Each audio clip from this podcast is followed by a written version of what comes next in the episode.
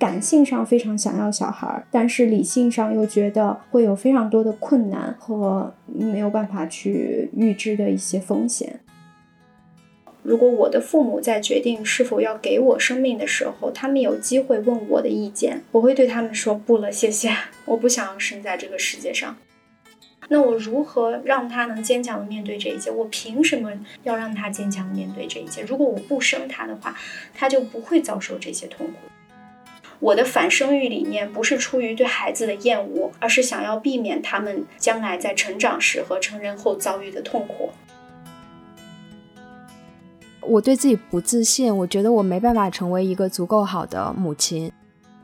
那么我会不会丧失一种掌控力？我会不会丧失我自我？我会不会把我自己去创造人生意义的这个作业用生小孩来逃避？更印证了我的无能。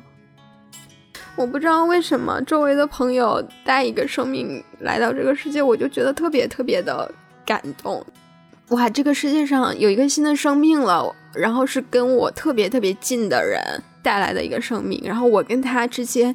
也有着特别奇妙的爱，然后我希望我可以做点什么。虽然我不能成为，或者说我暂时不想成为一个母亲，但是我希望这个世界变得特别的美好，就是为了他。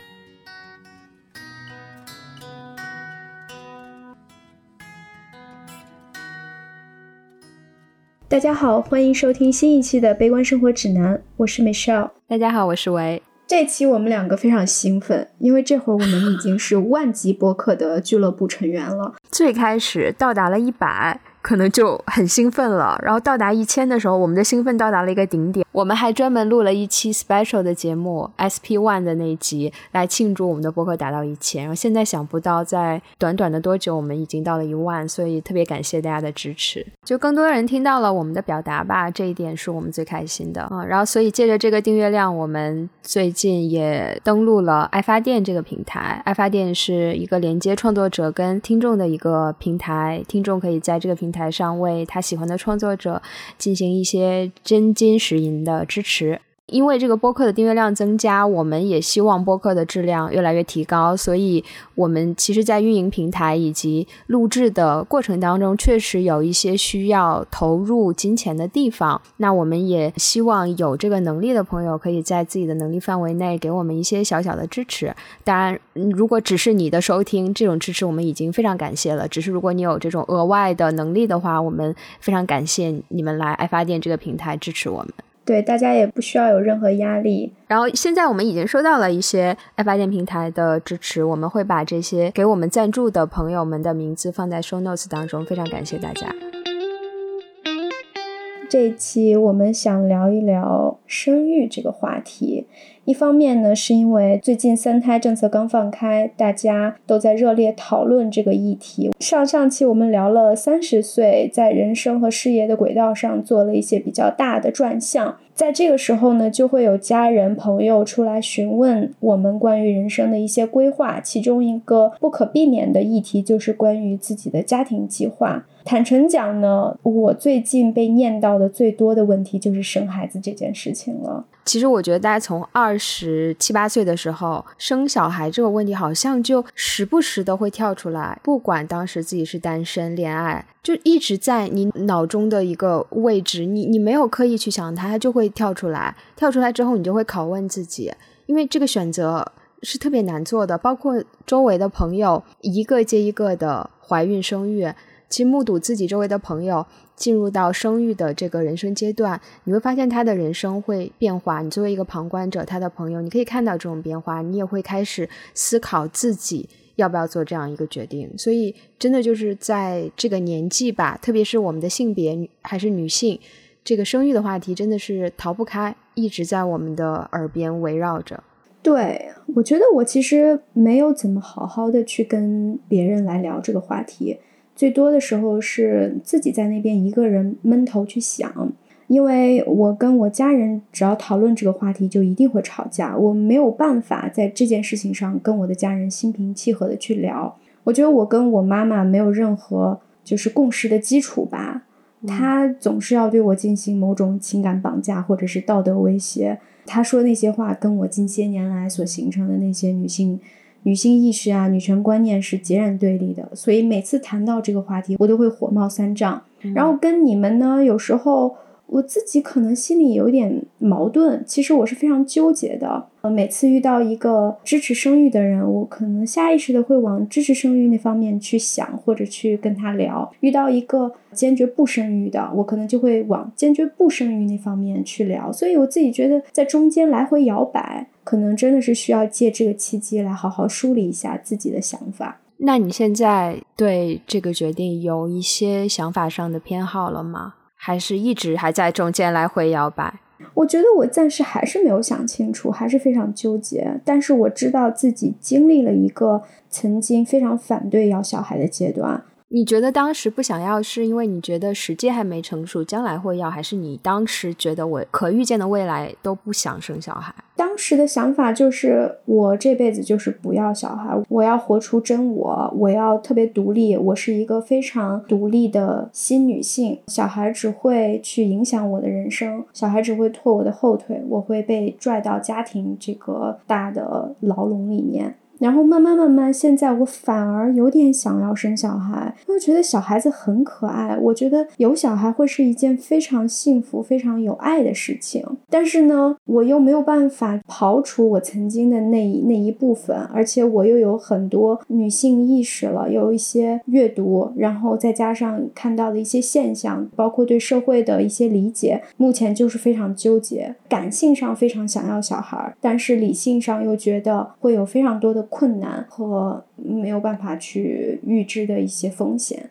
对你刚刚提到女性主义，我我完全可以理解，因为在现在的社会之下，女性如果选择生育，对她来说是有着非常大的风险，以及将来的育儿责任。非常有可能，更多的就是在女性的肩上。但我也是最近几年慢慢的觉得，其实一个女权主义者完全是可以去生育的。但是这个可能需要她非常幸运、非常的坚强，她才可以既是一个尝试践行女权主义的生活方式的人，同时呢还要承担一个比较好的这种养育责任的这样一个角色。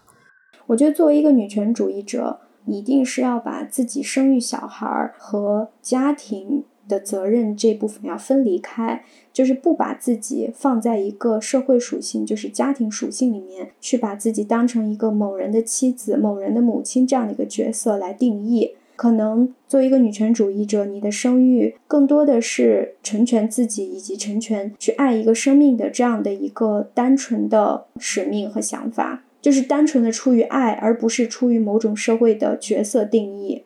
我觉得这个是一个还挺大的问题。我先说一下我对生育这件事情的看法吧。我可能曾经在二十几岁的时候，我觉得生育是人生中必须完成的一件事情，结婚也是人生必须要完成的一件事情。那当然，在之后我自己想法上有一些改变吧。我觉得这两件事情可能都不是人生必须要完成的事情。我现在的一个态度更多的是，在我可预见的未来，我应该是不会生育。我只能说，短时间内，我现在可以预见。我自己能生育的这段时间，我都没法想象我会成为一个母亲。我只能这么说，我不能说我我这个想法不会改变。我只是站在现在这个节点往后看。那你觉得自己不会生育，或者是你自己不想生育，主要的考虑来源于什么？就是原因是什么？我会觉得生育这件事情。就像我们前面聊的，你一旦开始思考为什么去衡量生育的利弊，你真的就是被悬在那儿，你会有非常非常多的顾虑。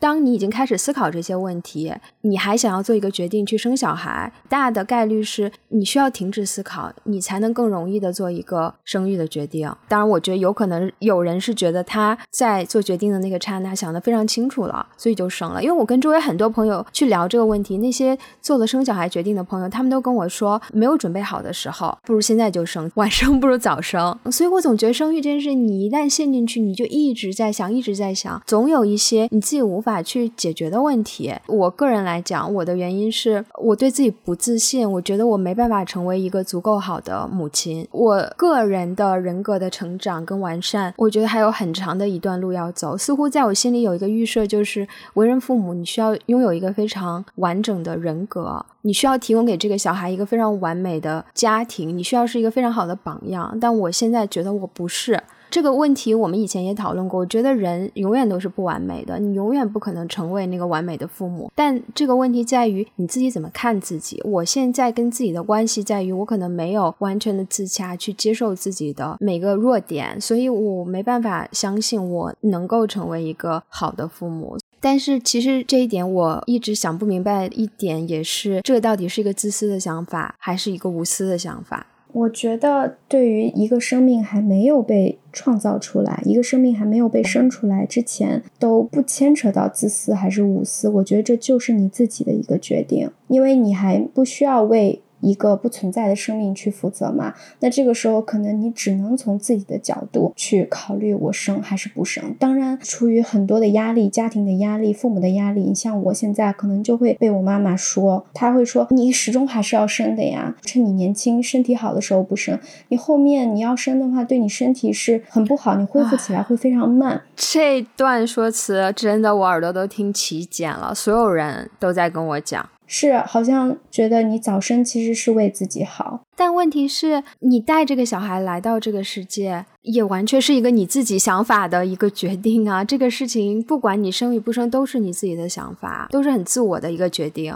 是我其实跟你原因其实是相近的，但是你的一个逻辑是说，我现在有这么多的疑问，这些疑问我并没有去解决，甚至我怀疑我之后也没有办法有一个答案，那我只能得出一个结论。就是说我不生，我可能就是说我是存在这么多的疑问，所以我没有办法做出一个生还是不生的决定，就是我卡在这里了。对呀，所以我我刚刚就是说这个状况，有人会觉得叫不再想了就生吧，但我卡在这里，我现在就是说，那我既然卡在这里，我先暂时不生，嗯，但是至于后面的话，我还在等那一个点，所以我不是一个特别特别严格意义上的丁克。我认为的严格意义上的丁克是，他就非常的坚定，说我现在不生，我以后也不想生，就已经对自己整个的人生过程的想法都已经摸得非常清楚了。说实话，我觉得人生中任何一个决定，我都没法是绝对的。但是我前天还碰到了一个女生，她是九二年的，嗯，她就跟我讲的非常的清楚，她就说她已经非常清楚自己这辈子都不可能去生，而且他让他的伴侣去做了绝育手术，那他已经在为他自己的决定已经开始行动了，所以这个就跟我们有一个很大的区别了。那假如说你跟你的伴侣也达成了一致，现在你让你的伴侣去，或者是甚至是你自己去做绝育手术，你愿意吗？我觉得没必要，对我也不愿意，我也不想斩断这种可能性。对，我觉得这可能就是我跟他的区别。我可能真的没有办法做那么决绝，就好像还是害怕自己有一天会后悔。我个人是不确定，在你相对年轻的一个阶段，你真的能一眼望穿，望到你，你从二十岁到八十岁中间，你的思想完全都跟现在保持一致。所以这也是我不确定的一个。其实我现在觉得，我真的百分之七八十的可能，我这辈子都没有小孩。但我也只能说是我现在的想法，而且我现在预估有百分之二十的可能生小孩，可能到了明年我就觉得，哎，百分之三十的可能，后年百分之五十的可能，我都不知道，因为这个东西真的是一直在流动的，我也没办法，就是现在就去做绝育了。所以就是说，你现在是基于自己百分之七十八十的把握来讲这个事情的，那我现在可能就是百分之五十的可能。那那天我遇到那个女生，她现在就给自己灌满了，就百分之百了。那也不是说她这样说以后就不会发生。我们现在就是说，只能根据自己的一目前的想法。那这个女生有给你讲为什么她那么坚决吗？还是比较老生常谈的那些原因吧。就是说她自己很自我，而且她自己觉得有那么多的开心的事儿要去做，她不想要让一个小孩去打破她自己的生活的平衡，占据她生活的这种时间和空间。然后另外呢，她觉得她非常讨厌小孩。这个其实最近几年我听的比较多。以前我觉得只要是自己的孩子生出来，那自然而然你就会爱这个孩子呀，怎么会有不爱自己小孩的妈妈或者爸爸呢？我现在发现，其实有很多人天然的，in general 对孩子，甚至对自己的孩子就是没有感情，甚至是讨厌的。但是可能出于受到很多这种社会规则的道德上面的压力，他只能掩盖自己的这一面，主动的去学习如何去爱这个孩子。我也觉得自己不是一个特别喜欢小孩的人。但我其实这几年会想法有一些改变哎，我以前真的是在街上碰到小孩。我的朋友跑过去逗小孩说话，好可爱，我真的都是无感，我就会觉得有点 有点苦恼。但其实我这几年真的会有一些转变，包括自己还曾经一段时间去帮一个人的家里带三个非常小的小朋友。你真的跟小孩近距离的接触，会发现我跟他们对话的时候的状态，跟我跟成年人对话的状态是非常不一样的。我觉得我是非常一方面是有自信近的吧。而且我觉得跟他们没有太多的你需要去思考的这种社会规则的东西，更多的是你你要想的是怎么给他们一个好的引导，所以对话是相对轻松的。但另一方面，也确实一些小朋友可能他有一些习惯跟想法已经养成了。你这个时候，你想要去改变他，或者给他一些其他的启示，你可能是缺乏方法吧。你跟他们对话稍微有一些障碍，或者你你要去思考怎么用一个更良好的方式去告诉他一个道理，而不是去对他打骂和威胁。其实也是这段经验让我意识到，我可能没办法成为一个好的父母。我觉得我自己已经思考了很多，到底什么样才是一个优秀的父母。但是当我在真的跟这些小孩相处的过程中，当小朋友不听你的话，不做你认为正确的事情，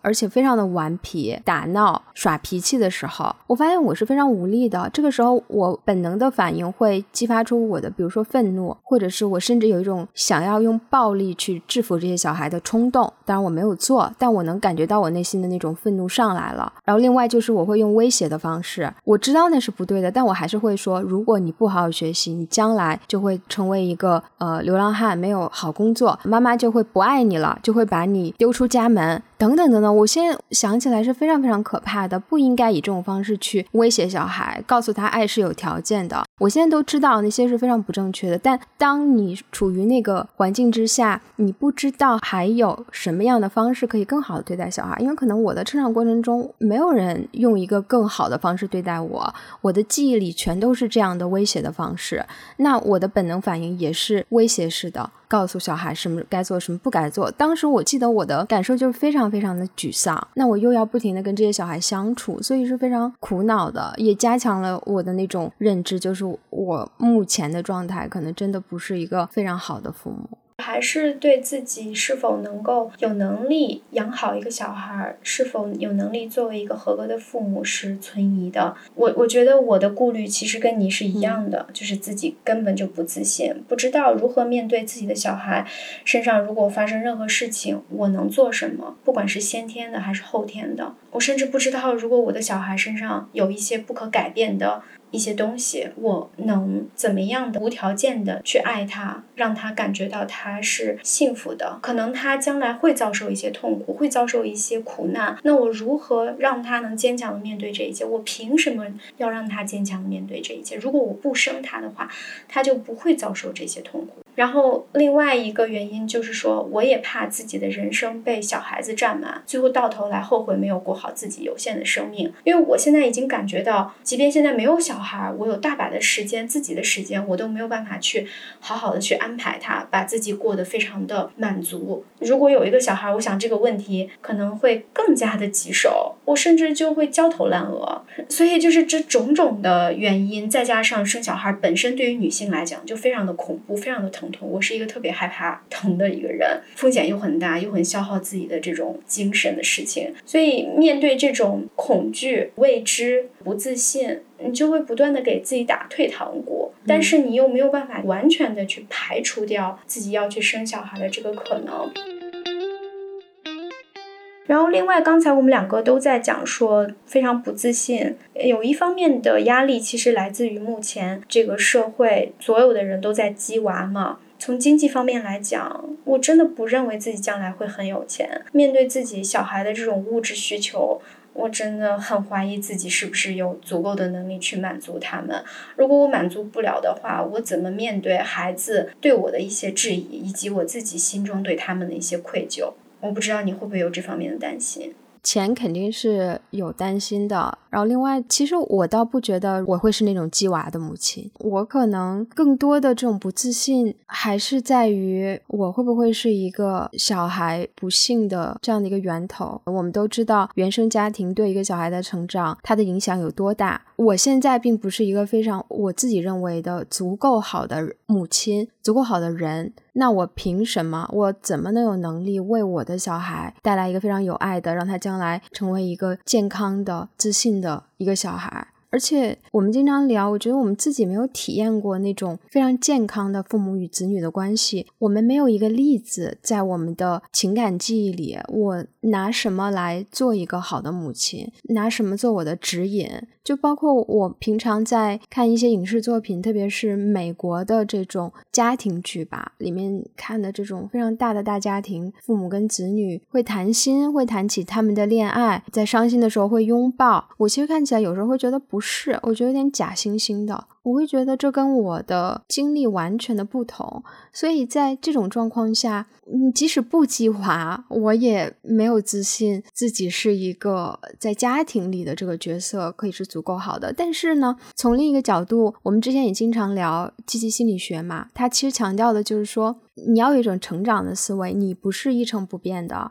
包括我在这三十年的成长过程中，我可能是变得越来越开放的，越来越自洽的。那说明我可能在一个比较正确的路上，我我这个程度是越来越好的，我是不断成长的。那么如果我现在觉得我还不足够好，我就拒绝组建一个家庭，成为一个母亲。我不知道我这是不是也是一个非常固定式的这样的一个想法。我刚刚还想说原生家庭这个话题，我们待会儿再仔细聊。但我觉得这个生小孩的决定真的绕不开原生家庭。我觉得原生家庭这个话题，我们两个之前也一直想说，只有在做好充足的心理准备以后，才能做一期节目聊。因为 我觉得我们两个要做原生家庭这个话题，肯定是哭成两只狗，做不下去，中途要停止好久。其实我非常有同感，就是现在如果要问我，如果我的父母在决定是否要给我生命的时候，他们有机会问我的意见，我会对他们说不了，谢谢，我不想要生在这个世界上。我觉得虽然这三十年来我努力的去成长，努力的去生活，努力的让自己热爱自己的生活。可是到头来，比起我经历的痛苦和挣扎，我宁愿不来这世上走一遭吧。我觉得，总体上讲，终究我还是对于生命持有特别悲观的态度。我没有觉得有任何一天我是非常非常热爱我的生命的。我也不知道我是否有能力去爱自己的小孩子。我甚至现在会对那些没有能力去爱自己的小孩子，然后鲁莽的生下小孩，最后残忍的有意无意的去伤害。自己小孩的父母，我会感到非常的愤怒和憎恨。况且我对接下来我自己的人生的几十年，假如我能活几十年的话，也并不抱特别大的希望。我不认为我后面几十年就一下子会变得非常的幸福。所以我觉得痛苦和挣扎是生而为人要不断去经历的东西，这也是生命主要的内容吧。而且我的前半生已经证明了这一点，所以我不知道我自己怎么能自私的、忍心的让另外一个生命再去做一次徒劳的这种证明，再去经历一次。这一点关于人生大部分是痛苦，我跟你是完全相同的看法。但是很多人，我周围选择生小孩的朋友也不乏有这样想法的人。包括我曾经在二十几岁想要组建一个家庭的时候，我的想法也是说，我能不能通过组建自己的家庭去改写这样的一个命运？我能不能创造出一个更快乐的这样的一个家庭？那我的家庭可能没有给我那么多的快乐的源泉，我这一辈子痛苦可能就是非常的多。那我能不能组建一个家庭，让这个家庭里成长的小孩将来会有非常非常多幸福快乐的瞬间？就是通过生小孩去改写人生痛苦本质这样的一个动力去做这件事情，你怎么看这个想法？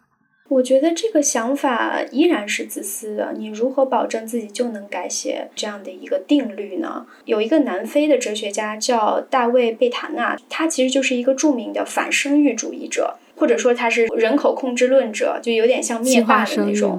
他不是计划生育，他觉得人就不应该被生出来，就是人类你就不要再生了，你就去自然而然去灭绝好了。他最具有代表性的作品，宣扬反生育的一本书叫《还不如不来：出生的祸害》，英文的原文是 Better Never to Have Been: The Harm of Coming into Existence。还有一本书叫《The Human Predicament》，就是人类困境。在他的书里面，他就说，不论出生以后后你的幸福感如何，出生本身或者生命本身就是一种严重的伤害。所以，任何创造有感觉的生物的行为都是一种不道德的行为，因为你都是把它带到这个世界上，让它经历痛苦，让它经历伤害的。他的原话是说：“我的反生育理念不是出于对孩子的厌恶，而是想要避免他们将来在成长时和成人后遭遇的痛苦。虽然不生育违反了想要生孩子的人群的利益，但是你选择生孩子就是自私和不道德的。那大家都去追求的快乐的瞬间，难道没有它的意义存在吗？它不值得去追求吗？”他的论证是有点像三段论的那种，他主张存在本身就是痛苦的。虽然并非全是痛苦，但总体上是痛苦的。但是不存在，就是说没有被生出来，就意味着痛苦的缺失。比如说，你把这个过程分成四点，第一点是痛苦是坏的。你是认同的吧？第二点，快乐是好的，你也是认同的。第三点，没有痛苦就是好的。第四点，没有快乐不好也不坏。那一旦出生，你就会经历前两点一和二。如果说从来没有出生过，那就是三和四，就是没有痛苦也没有快乐。所以不出生或不存在意味着静之为好，就是说总结下来其实是好的，因为你没有痛苦嘛。我觉得用这种理论去总结一个生命的感受特别冷酷，哎，就是我们凭什么去总结其他人的个体感受？那有的人可能就是觉得我的生命不是像这样的四个点，然后来分析，最后得出我的生命的本质就是痛苦。就是痛苦这个东西是感受，我们怎么能用一个这样的理论去总结全部的人类呢？是的，是的，但是这些哲学家总是会给出一些结论，他们都尝试去看到这个世间万物的运行的一个公理啊。我倒觉得，其实从他的这个观点的角度来看，他好像还是从一个非常关怀人类的角度出发的，因为他觉得你带人到世上就是让他来经历痛苦的，是不道德。你为什么要让一个生命无缘无故来经历痛苦呢？那为了免除他的痛苦，你就不要再去生育了。反而体现了一种大爱，前提就是说存在本身就是痛苦的，所以你最好不要生，因为你没有办法去保证生下来是快乐的，你只能保证不生肯定是不痛苦的。哇，这个也太……我不知道，我就是觉得这一套理论超级的消极，就是说这件事情有可能会失败，所以你就不要去做它了，即使是有一丝成功的可能性的。他觉得根本就没有什么所谓的成功的可能性，不想接受这样的理论，即使悲观生活指南的主播也不想接受。比如说，我们顺着他的这些观点来讲，就我们完全把这个推回到整个人生，人生的价值存在本身就是这样的一个没有意义的，甚至是痛苦的这样的一个东西。我们前面也不停的讲，我们自己要在这种终点是明确的，大家都是走向死亡嘛，然后长度是有限的这样的一个人生里面，我们得创造一些东西，因为我们还是要活下去嘛，我们要为自己创造出那些能让我们快乐的一些瞬间。那生小孩这件事情就会让我觉得我。我在用另一个生命来实现我的人生意义，因为我知道一旦生小孩，你的精力大部分就投入到他的身上了，他的成长的喜悦是你人生意义的特别重要的一部分。那么我会不会丧失一种掌控力？我会不会丧失我自我？我会不会把我自己去创造人生意义的这个作业用生小孩来逃避？这是不是一个值得玩的游戏？这样做是不是不道德？是不是更印证了我的无能？我觉得你说这段话的时候，让我想起我们在算命里面讲的一句话，就是算命里面，你记得李白晨说：“你这个太无情了，嗯，你为什么凭什么认为那些选择生小孩的人，他就是在逃避？为什么我这么说呢？是因为我最近几年犹豫的一个点，我其实渐渐的发现，我的快乐，我感觉到人生幸福的一些点，来源于我在全心全意的去爱一个人的时候，我感到了一种满足感。在一个非常自我的、非常独立自我的人看来，好像有一点把自己的价值绑定在另外一个人身上，或者说没有很独立的这种自我意识。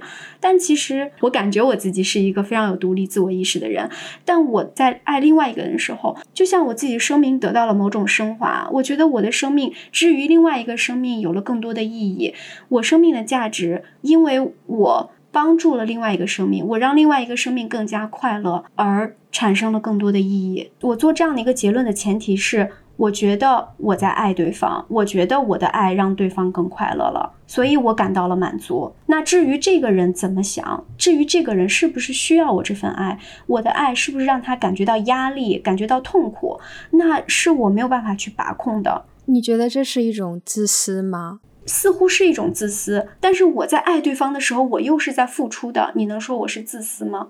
我现在就陷入了这种矛盾。明白，对，其实我很同意你刚刚说的。我前面讲的那一大段是我在一段时间在想的一个问题。那段时间，我认为生小孩到底是不是逃避你自己面对人生的一个借口？我现在倒是会觉得，为什么我会觉得不生小孩的那些方式，面对人生的方式就不是借口了？我甚至现在觉得，他们可能全部都是我们用来面对这个痛苦人生的一个方式，一种游戏，只是看你选择玩哪一种游戏。你可以玩这一套生小孩的游戏，你通过去爱一个人，像你说的，赋予你的生命某种意义；你也可以通过其他的方式去赋予你生命的意义。他们究竟有谁是更高级的？的吗？真的不一定，生小孩就比你自己一个人什么找一些兴趣爱好就更不高级吗？我现在觉得好像也不是那样。另一方面，我又觉得爱一个人的方式有非常非常的多，就这种爱的快乐的获取，不仅只是去爱一个小孩，那我们能不能去爱一个伴侣，爱你的朋友，爱这个地球，去做慈善，爱那些需要你爱的人？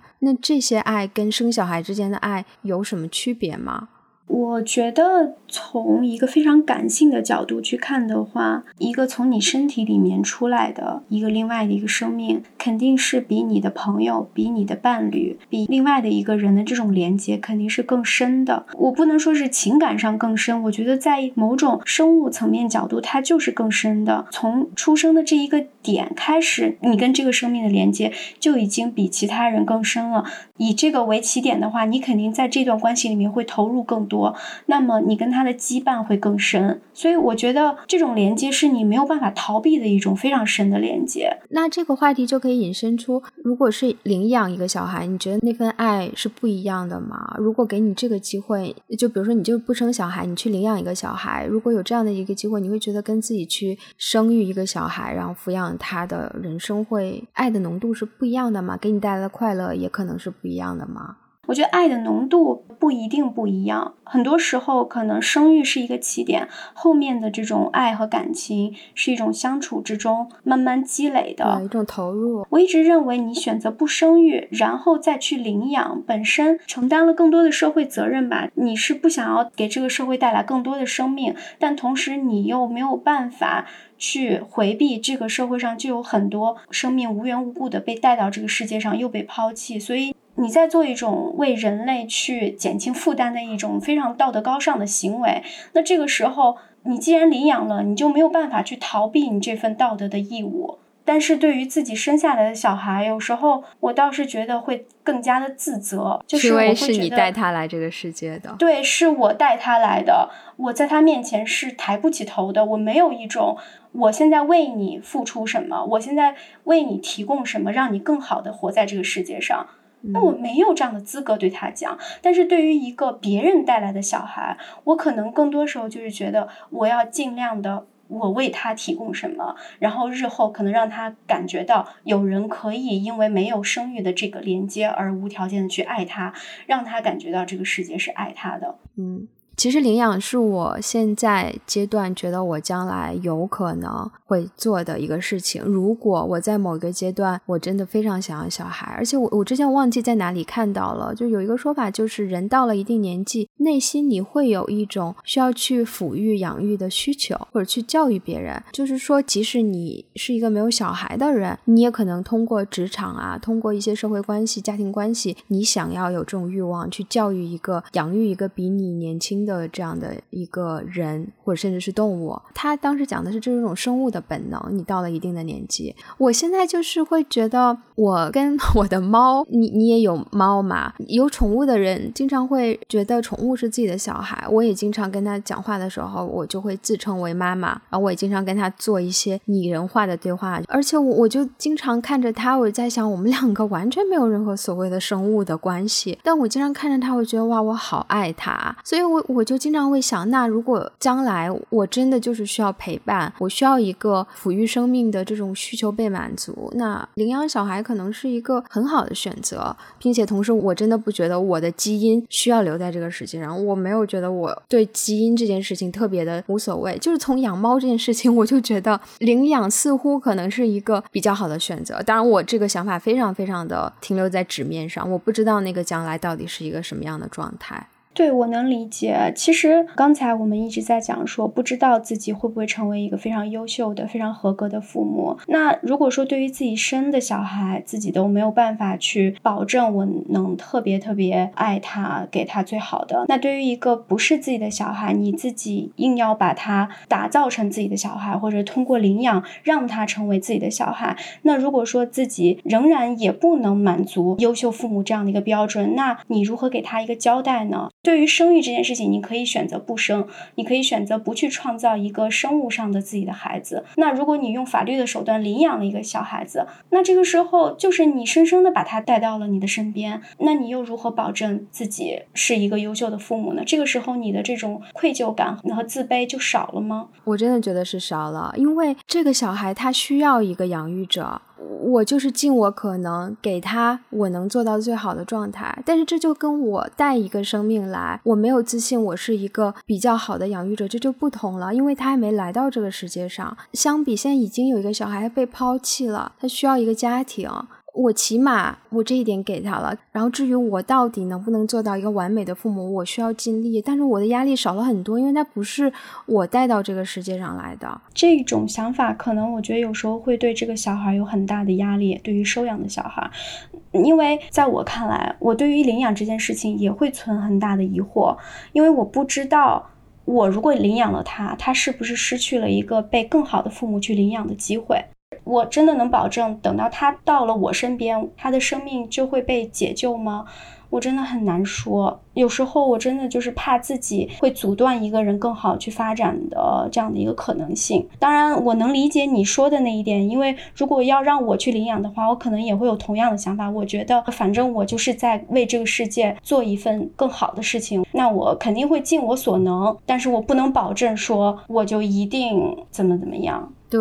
就是你刚刚说的时候，就让我觉得，可能对于自己带一个生命来这个世界，跟真的去抚育一个已经存在在这个世界上的小孩，我的态度真的就是不一样的。我觉得你带一个小孩来到这个世界上，需要是非常非常非常好的这样的一个人，我才有资格做这个事情，因为他对应的责任太大了，是我带他来这个世界的。而对于一个已经存在在这个世界上的小孩，我的压力真的小太多了，因为最难的那一步已经有人帮我做了，或者这是。那个人做的这个决定。所付出的后果，那个后果不应当是我来承担的，所以这个时候我的压力就小很多了。是他带他来这个世界上的，对，我觉得这个其实人之常情。嗯，就我们可能有时候想不清楚，对于自己带一个小孩来这个世界还是领养，我们讲不清楚中间的差别。我觉得你刚讲的能解释一些人的想法，但是我跟你在这点上就稍稍有点不太一样。我认为不管是领养还是生育，对于我来讲都是一个我没有办法去保证我能成为一个。优秀的好的父母，就是在这点上，我都是很不自信的。我的感知就是我都不自信，但是你的感知可能就是在这两点上稍稍的略略有点不同。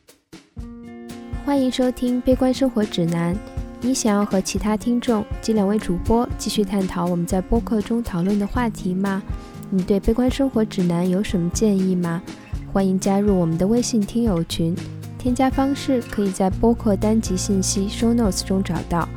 你也可以在新浪微博、微信公众号搜索“悲观生活指南”找到我们。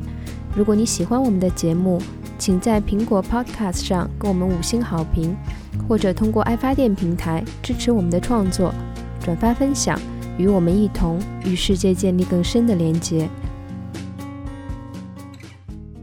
我觉得一个人的生命，有时候我想想，让我觉得没有办法去言说。我不知道一个人的生命之于这个世界，至于另外一个生命到底意味着什么。就是可能宠物，我觉得我们给它足够的爱和关心和保护，可能就可以了。但是对于一个人，他的生老病死就像一个宇宙一样，我没有办法去把握。所以，不管是面对生育，还是领养，还是我自己的生命怎么过，我都有一种天呐，我没有办法想这件事情。一想，我就心里好慌，就感觉心里面有一个黑洞，吸掉我很多的那种积极的能量。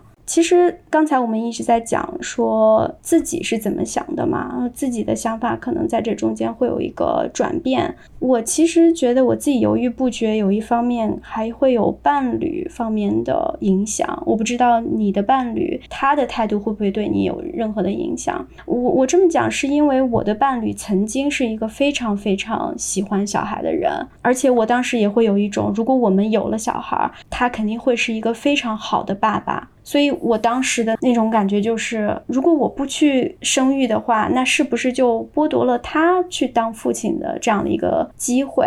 有一种愧疚感。但是我觉得这种愧疚感好像非常的不女权。然后最近我的伴侣他又有了一些改变，就是认识上的改变，好像他最近几年对社会的环境的一些现象有了更深的认识，反而变得更加悲观了。然后他好像往那个不想生小孩的那个方向走了，我又有有一点往回走了，所以我们两个现在处于一种背道而驰的状态，这也是我犹豫不决的这个过程中一个影响因素。明白，我的态度就是我现在不想想生。那如果我的伴侣这个时候他就是觉得一定要生，那没办法，那我们只能分道扬镳了。可能证明我们不是很适合在一起生活，因为这样一个重大的决定我们都没法达成一致，只能就是分开了。但像你讲的，你们俩的这种状态，就是他进我退，你进他退这样的一个状态，还。蛮有意思的，因为但是你们这种状态其实也处于两个人都不是那么坚定的这样的一个状态嘛，所以我就觉得在这种状态下，双方一定是会有一些相互影响存在的。就说到亲密关系与生小孩这件问题，我还在想一个问题，就是是不是我决定生小孩，那就意味着。我需要在亲密关系里做特别特别多的妥协，嗯，就是老一辈人经常讲的，嗯，小孩是婚姻生活的粘合剂，没有小孩的夫妻就是更容易分手。其实这句话的意思就是说，如果你有了小孩，那你们两个现在都有这种抚育的责任，你亲密关系其实是变得更多层次的。所以，就是我会从另一个角度在想，如果。我生了小孩，那我的这个亲密关系会变得非常非常的复杂。我不知道我希不希望我的亲密关系变得如此的复杂，如此的粘合。我们两个之间的感情需要去考虑第三个人。我明白，当然我也不是一个，我们都不是育儿专家，我们没有办法，就是说从非常科学的理论的角度去分析父母。都在一个家庭里面，双方关系都非常好，对一个小孩的这种心理成长有多重要。但是从我小时候的经历，我现在的一个想法就是，不管你生了还是没有生，只要你们两个夫妻之间、伴侣之间出现了问题，没有办法再好好的在一起的话，你就应该分开。这对于孩子来讲是一个最好最好的选择。两个人已经坚持不下去了。不能够很好的在一起的时候，拿孩子当借口，然后给这个孩子造成的伤害是这辈子都没有办法去挽回的。我其实见到很多单亲家庭的小孩，不管是他的单亲爸爸还是单亲妈妈，给他足够的这种心理上的。安慰和心理上的这种安全感的建构，那这个小孩并不一定长大就有一个很大的这种心理上的缺失、情感上的缺失，他也能够长成一个健康的、没有那么自卑的一个小孩。我觉得他也是可以快乐的。那我现在就是一个非常大的一个反例，就是我的父母始终在一起，但是我真的现在想，宁愿他们早早就分开，他们给我造成这种伤害。可能是他们这辈子都没有办法去想象得到的。对我，我同意你说的，不一定父母一定要不离婚就会对小孩的成长更好。但我刚刚的思考更多的是在考虑，可能更多还是我自己，而不是这个小孩的成长。就是说我跟伴侣的亲密关系，一旦有一个小孩介入，那我们中间的很多，不管是矛盾，甚至是爱与情感。都会和这个小孩产生关系，我们不再仅仅是我们两个人了。小孩跟我们的关系太紧密了，我们的感情的走向可能跟这个孩子有着千丝万缕的联系。我就是不太清楚，我希不希望这个事情发生这样的变动。我觉得从一个结果的角度去看的话，这个小孩肯定会对你们的关系产生影响的。但同时，我觉得这个孩子能对你们产生的影响，肯定是取决于你们两个之间本身的一种互动是什么样的。嗯，因为我又要从孩子的角度去看这个问题了。如果说因为孩子的出现导致你们关系当中产生了一些与以往不同的一些变化，那么这个孩子他会怎么想？或者说你们意识到这个问题以后，会对这个孩子的态度产生任何改变吗？我想可能会。那么这个孩子他就承受了他不该承受的这种这种指责和压力。我觉得对这个孩子是不公平的。表面上这个孩子的出现确实是产生了影响，但我觉得主要的问题还在于你们两个之间的这种互动。原因的起点、起始点在于我是谁，而不是我生了孩子会怎么样。嗯，说白了，我们两个都受原生家庭影响太大了，我们可能需要自己花非常多的时间和精力去愈合自己的那些伤口。我不知道我这辈子能不能达到一种健康的态度，完整的自己去面对一个爱。爱人面对一个小孩儿，如果我有一些分心或者不专注，我可能会自责一辈子。这个孩子也可能埋怨我一辈子，我也可能会把这个责任转嫁到他身上。所以，我觉得有时候在怨恨自己原生家庭的时候，我在我自己身上也看到了自己或多或少继承了父母的一些特质。那些特质本身就是令我无法忍受，甚至感到恐惧的一些特质，比如说易怒、情绪化、没耐心。一定一定有。对，那我又如何说我和我伴侣的关系，如果有一天发生变化，是因为出现了一个孩子？就是这个事情归根结底回到了我是一个什么样的人，我是谁，我我的关系就是什么样的，我跟小孩的关系也是什么样的。但是你说这种原生家庭带给你的伤痛，又使你觉得你在这个世上非常的孤独，这种孤独感促使你去试图跟另外一个生命产生更深的关系，想要让自己全心全意的爱这个生命，从而获得这个生命对你的信任。你又很想要通过这种互动来获得爱，获得安全感。所以这也就解释了说，很多人他其实自己过得不幸福，但是他想要有一个小孩去弥补这方面的缺陷，自己曾经的那那些缺陷，然后好像把自己投射到了另外一个生命身上。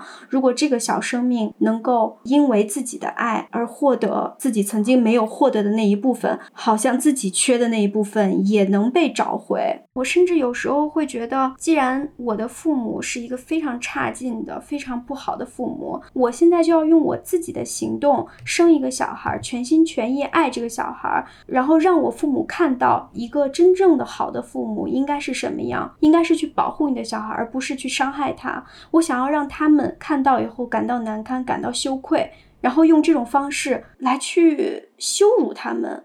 好像有一种复仇的心理，你会有这样的想法吗？我倒是没有哎。我要给他们打个样儿，就是有一个反例，让他们意识到他们的错误。甚至我会想象一一些场景，比如说我爸爸曾经就非常讨厌我看一些闲书。那如果说我在他面前，我就鼓励我的小孩儿；如果他当着我的面去说我的小孩儿，我就要当着孩子的面跟他去杠。爷爷说的不对，不要听爷爷的。我就在 picture 这种场景，我好想要在我的孩子面前去跟他硬碰硬。因为你跟父母的关系现在的这种状态，你可能没有这样的一个机会去直接的告诉他，你曾经对我做的事情是错的。你没有这样的机会。那如果你有了一个小孩，你可以通过自己的身体力行，你的所言所行，完完全全的站在他们面前告诉他，或者暗示他，你以前做的是错的，你对我以前造成了非常大的伤害。但是我觉得他们不会有这方面的意识，是的，不会有这么高的误解。他们觉得你是错的，他他说的是对的。对，所以，我这只是我的一种臆想，我的心里太过阴暗扭曲，想的太多。哎，我觉得这样聊下来，我感觉就是不生小孩对于我来讲是一个更理性的决定，而选择生似乎才是一个更感性的决定。因为每次我跟你在讲这些事情的时候，每次你都能说服我一点，然后我再去看一些刚才给你讲的大卫贝纳塔的那些东西，我更相信好像不生小孩是一个更理性的决定。但是呢，我的内心的那一部分，我身体的那一部分，好像又让我觉得我没有办法去全然的排除生育这个选项。然后我的那种想要去跟一个生命建立非常深的那种连接的冲动，又让我觉得我想去生。所以你说那怎么办呢？太难了。但是我倒不觉得这个事情是一个需要理性做决定的事情啊。如果我把这一集发给我周围已经生了小孩的朋友，或者是我刚刚想问你呢，你想问我什么？就是你周围陆陆续续的有一些很好的朋友已经生小孩了，然后你在这集里面，刚才你还提到说你自己其实不是特别喜欢小孩，有时候就是在非常客套的，或者是要逼自己去做出一些喜欢小孩的行为。我在想，当他们听到，他们会作何感想？或者说，如果他们问你，你会如何解释？我其实不是特别常跟他们解释啊，他们也会说给你种草，生小孩特别美好的一个过程，现在就差你没生了，该你生了，特别棒的感觉，你一定要尝试。嗯，我可能就搪塞过去了，真的。但是我跟你说，我周围最亲近的两个女性朋友都生了小孩嘛，哎呀，我现在一说，我都有点想哭。他们俩生的那一天，我就都哭了。就是他们俩可能不知道，但是嗯，特别是第一个生的那个朋友，他生的时候是在疫情期间，我就特别担心他。他生完那个小孩出生了，我就特别的感动。我当时因为我不在国内嘛，我就给他们发微信，我就说：“哦，小侄女出生了，我希望自己努力，嗯，把这个世界变得更美好。为了他，把这个世界变得更美好。”嗯，他们可能觉得我还挺矫情的吧，或者人家刚生完也没有在意我说的这些话。但是我不知道为什么周围的朋友带一个生命来到这个世界，我就觉得特别特别的感动。就虽然我前面说我特别不喜欢小孩或什么，但是我就会有一种哇，这个世界上有一个新的生命了，然后是跟我特别特别近的人带来的一个生命，然后我跟他之间。也有着特别奇妙的爱，然后我希望我可以做点什么。虽然我不能成为，或者说我暂时不想成为一个母亲，但是我希望这个世界变得特别的美好，就是为了他变得特别美好。我突然觉得，我们对于每一个刚生出来的小宝宝都负有特别特别大的责任。我们真的有责任让这个世界变得更好，否则，否则他们太无辜了。就是新的生命是那么的纯真无瑕，他对这个世界的险恶以及他即将经历的痛苦都是一无所知的。所以，当你看到一个新的生命来到这个世上，你会被赋予一种能量、一种力量。你似乎是忘记了那些险恶有多可怕。你希望因为他的到来，你可以为他披荆斩棘。我我在想，这可能就是跟真的成为一个母亲有点类似的心情吧。但是在这个养育的过程，中，你一定会无数次的感觉到非常的沮丧，因为很多事情你是没办法帮他抵挡的，他一定要自己去承担所有我们在成长过程中已经经历过的这种苦和痛。这应该是悲观生活指南主播第一次录节目哭吧？我真的觉得哭的有点莫名其妙，没有想到在这里会哭。其实，哎，谈到生命。谈到小孩，我真的还是觉得挺难受的。这说明了我们根本还是爱小孩的。我们其实不是特别反对生育的。我也觉得很很奇怪。我现在都觉得我很爱朋友的小孩，虽然我都没有见到他。我想的特别远，还想要把他们培养成什么女权主义。但当我真的成为一个母亲，我每天面对这个小孩的身体上的成长，他吃什么，他吃完了吐不吐，他要补充什么维生素，我真的还有精力，或者是我真的有精。力去想他会不会成为一个女权主义吗？就是生育这个过程，到底抚育他的过程多少是在非常实际的把他养活，让他有一个健康的体魄这一部分，剩下占百分之多少？你有精力去思考他成为一个什么人？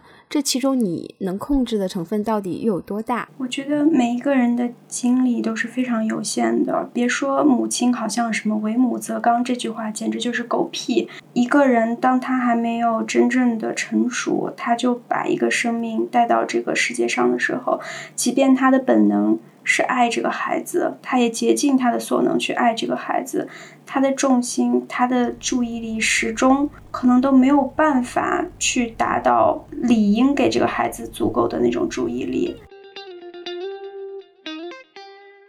生小孩是人生中最重要的决定之一，它与其他的人生选择有什么不同呢？啊，我觉得这个不同不言而喻啊！你要把一个生命带到这个世界上，而且这个决定会牵一发动全身，全方位影响你，改变你的生活，几乎是跟自己的出生一样，具有决定性的作用。对，但也有可能是我夸大了孩子对我们人生的影响，也许孩子需要的那种空间和 attention。并没有那么的大，我们有时候夸大了，或者是过于强调孩子对我们人生的影响，这样反而会给孩子造成过多的压力，非常有可能。对呀，有时候有的家长就是因为过于看重，才导致这个小孩觉得束手束脚。我觉得任何人生选择其实都是牵一发动全身的，甚至一任何一个小小的选择，所谓的蝴蝶效应嘛。啊，我觉得这个真的没法做一个判断，因为你生的话，那你就错过了一个。在四十多岁、五十岁、六十岁没有孩子的那种轻松生活、非常愉悦的生活的那样的一个可能性。如果你不生的话，那你就失去了在五六十岁儿女陪伴在左右的那样的一个非常热闹的老年人的生活，有孩子的那种乐趣。我觉得不管怎么选，他都是放弃了另外一种人生的可能性。对呀，你把人生当成一种游戏的话，这都是在选择游戏的玩法嘛？你要玩哪一个游戏？哪个游戏都有它的不同的奖励，跟你需要去付出的代价。你看你要哪一种嘛？一定是有你想要的跟你不想要的，哪种更吸引你，你可以去选择哪一种。唉，这个真的太难了。都想要肯定是没办法了。之前我看了那个文章，一个公众账号叫利维坦，他的一篇文章叫《为什么会有人反对生孩子》。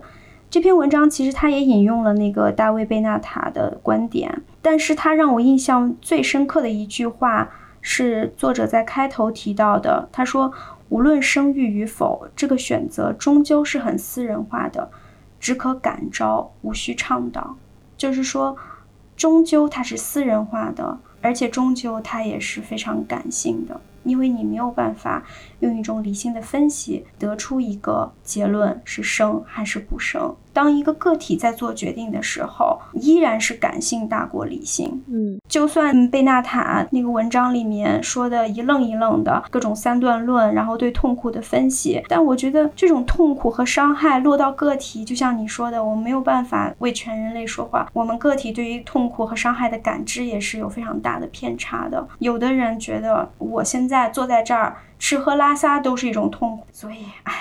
纠结，我觉得这期做完依然是你并没有解答我的心中的疑惑，我依然带着疑惑结束这场录制。我们节目的特色啊，没有任何答案，不要企图从我们这里找任何答案。主播自己都说懵了。哎，这期真的是，你说如果有一个听众听完这个节目就说我现在也很犹豫，那我到底该怎么办？你要怎么跟他说呢？我觉得犹豫就犹豫着吧。那我现在也是犹豫着。我觉得我在等那一个点，我不确定那个点会不会来，但至少我现在还在等。我觉得我之后会做一个决定，但是我毕竟还没有到未来的那个点，我不知道什么时候。我只能让我现在目前的状态先持续着。对，我觉得其实思考这些关于自己想不想生育，去梳理自己的感受，像我们做这期播客一样，还是有价值的。它其实会在像你说的，你要等的那一个点，那个点会怎么到来，也是你在这个过程中不断的去想。呃，它不一定是理性的分析，它有可能是你去看见自己的感受，你是怎么感受的生小孩这件事情，它不一定需要有一个理论来指导你，你需要梳理它，你需要去看见它，听见你自己内心的声音。那慢慢的，可能未来就是有一个点。我想说的那个点是说，我做一个决定的点，它的这个决定不一定是生。哎，我倒是觉得我永远不可能有一种我永远打死都不想生的这样的一个决定的点。我我觉得我会一直活在这种，就是我现在的这个状态，思考。对，可能百分之七十、百分之三十，你随便给一个比例，呃，更多的是不想生。我会可能一辈子在这个状态里面。我想说的就是，也不是永远到了某一个节点，到了某一个年龄阶段，你也就不想这个事儿了，也没得想了，是吧？那要么你就去领养了。对对，当当然，你你想要去养育一个人，跟一个人建立连接，可以通过其他的方式来实现嘛？只是说自己生这件事情。总之呢，就是这种犹豫、纠结、思考的过程，不知道会持续多久。最后结尾想说的就是，已经生育的、已经怀孕的女性朋友，我非常相信那是一个非常奇妙的，甚至可以说是美妙的一个过程。不一定是美妙吧，我只能说这是属于你自己的一个非常值得去体验的一个过程吧。对，我也非常感谢那些已经生育的女性朋友。你们给我非常真诚的这种建议，不管是建议我生还是不生，我觉得你们的这种出发点都是好的，都是希望我获得一个更快乐的人生，不需要在人生中留下任何遗憾。你怎么不感谢你没生育的朋友给你的建议呢？比如我，你。因为我觉得能从一个已经生了的角度去给你建议的话，有一种更加紧迫的这种迫切感，好像是说你赶紧要去生了，因为你毕竟年龄也到了，哎，好像是真正的就觉得为我着急。天啊，朋友这么说你就觉得是对你好，你妈这么说你就觉得是不能指导你的生活。因为我觉得朋友跟我讲，他处于一种平等的状态，而且我并不觉得被冒犯，我并不觉得有一种紧迫的他将要去管东管西，侵入到我的生活里面，我没有道德或者是伦理上的责任去听他讲这一通。但是我妈的那一通，我就觉得他就是要去干涉我。明白。我最后一个问题，就是你这些已经生育的朋友，有人建议你不要生小孩的吗？哎，还真没有。可能最近几年，我跟已经生育的朋友聊的比较少吧，因为我的生活已经跟他们差的有点多，我东奔西跑的，人家可能也不方便在我跟前强调生育这个事情了，因为他们能感觉到我的生活节奏非常的。不确定，可能不太适合在这样的一个节点跟我提生育这件事情。但是以前只要是生了的，都会非常的语重心长的劝我说，还是要生。这种评价就会让我觉得生育是一件几乎百分之百好评的这样的一件事情。但凡买了这个东西的人，你把它类比成淘宝，全是好评，全都推荐你，你也来买。我觉得那可能真的生了以后，真的那种喜悦和快乐真的非常的多吧。可以战胜很多带来的一种负面情绪或者负面的影响吧。但同时，我也觉得，如果说我生了，我还说千万不要生，我后悔了，那我如何面对我已经创造出来的这个生命呢？对呀，就像你说的，我不想承认人类的存在本身就是痛苦的，那就否定了我的存在啊。对呀。本期节目我们要特别感谢在爱发电平台上请我们喝中杯咖啡的 Fallin。以及请我们喝大杯咖啡的爱发电用户 AQKF。如果大家希望以其他的姓名出现在爱发电的感谢名单上，希望大家留言给我们备注，或者直接修改你的爱发电用户名。谢谢大家。好的，谢谢大家收听，谢谢大家，我们下期再见吧，拜拜，拜。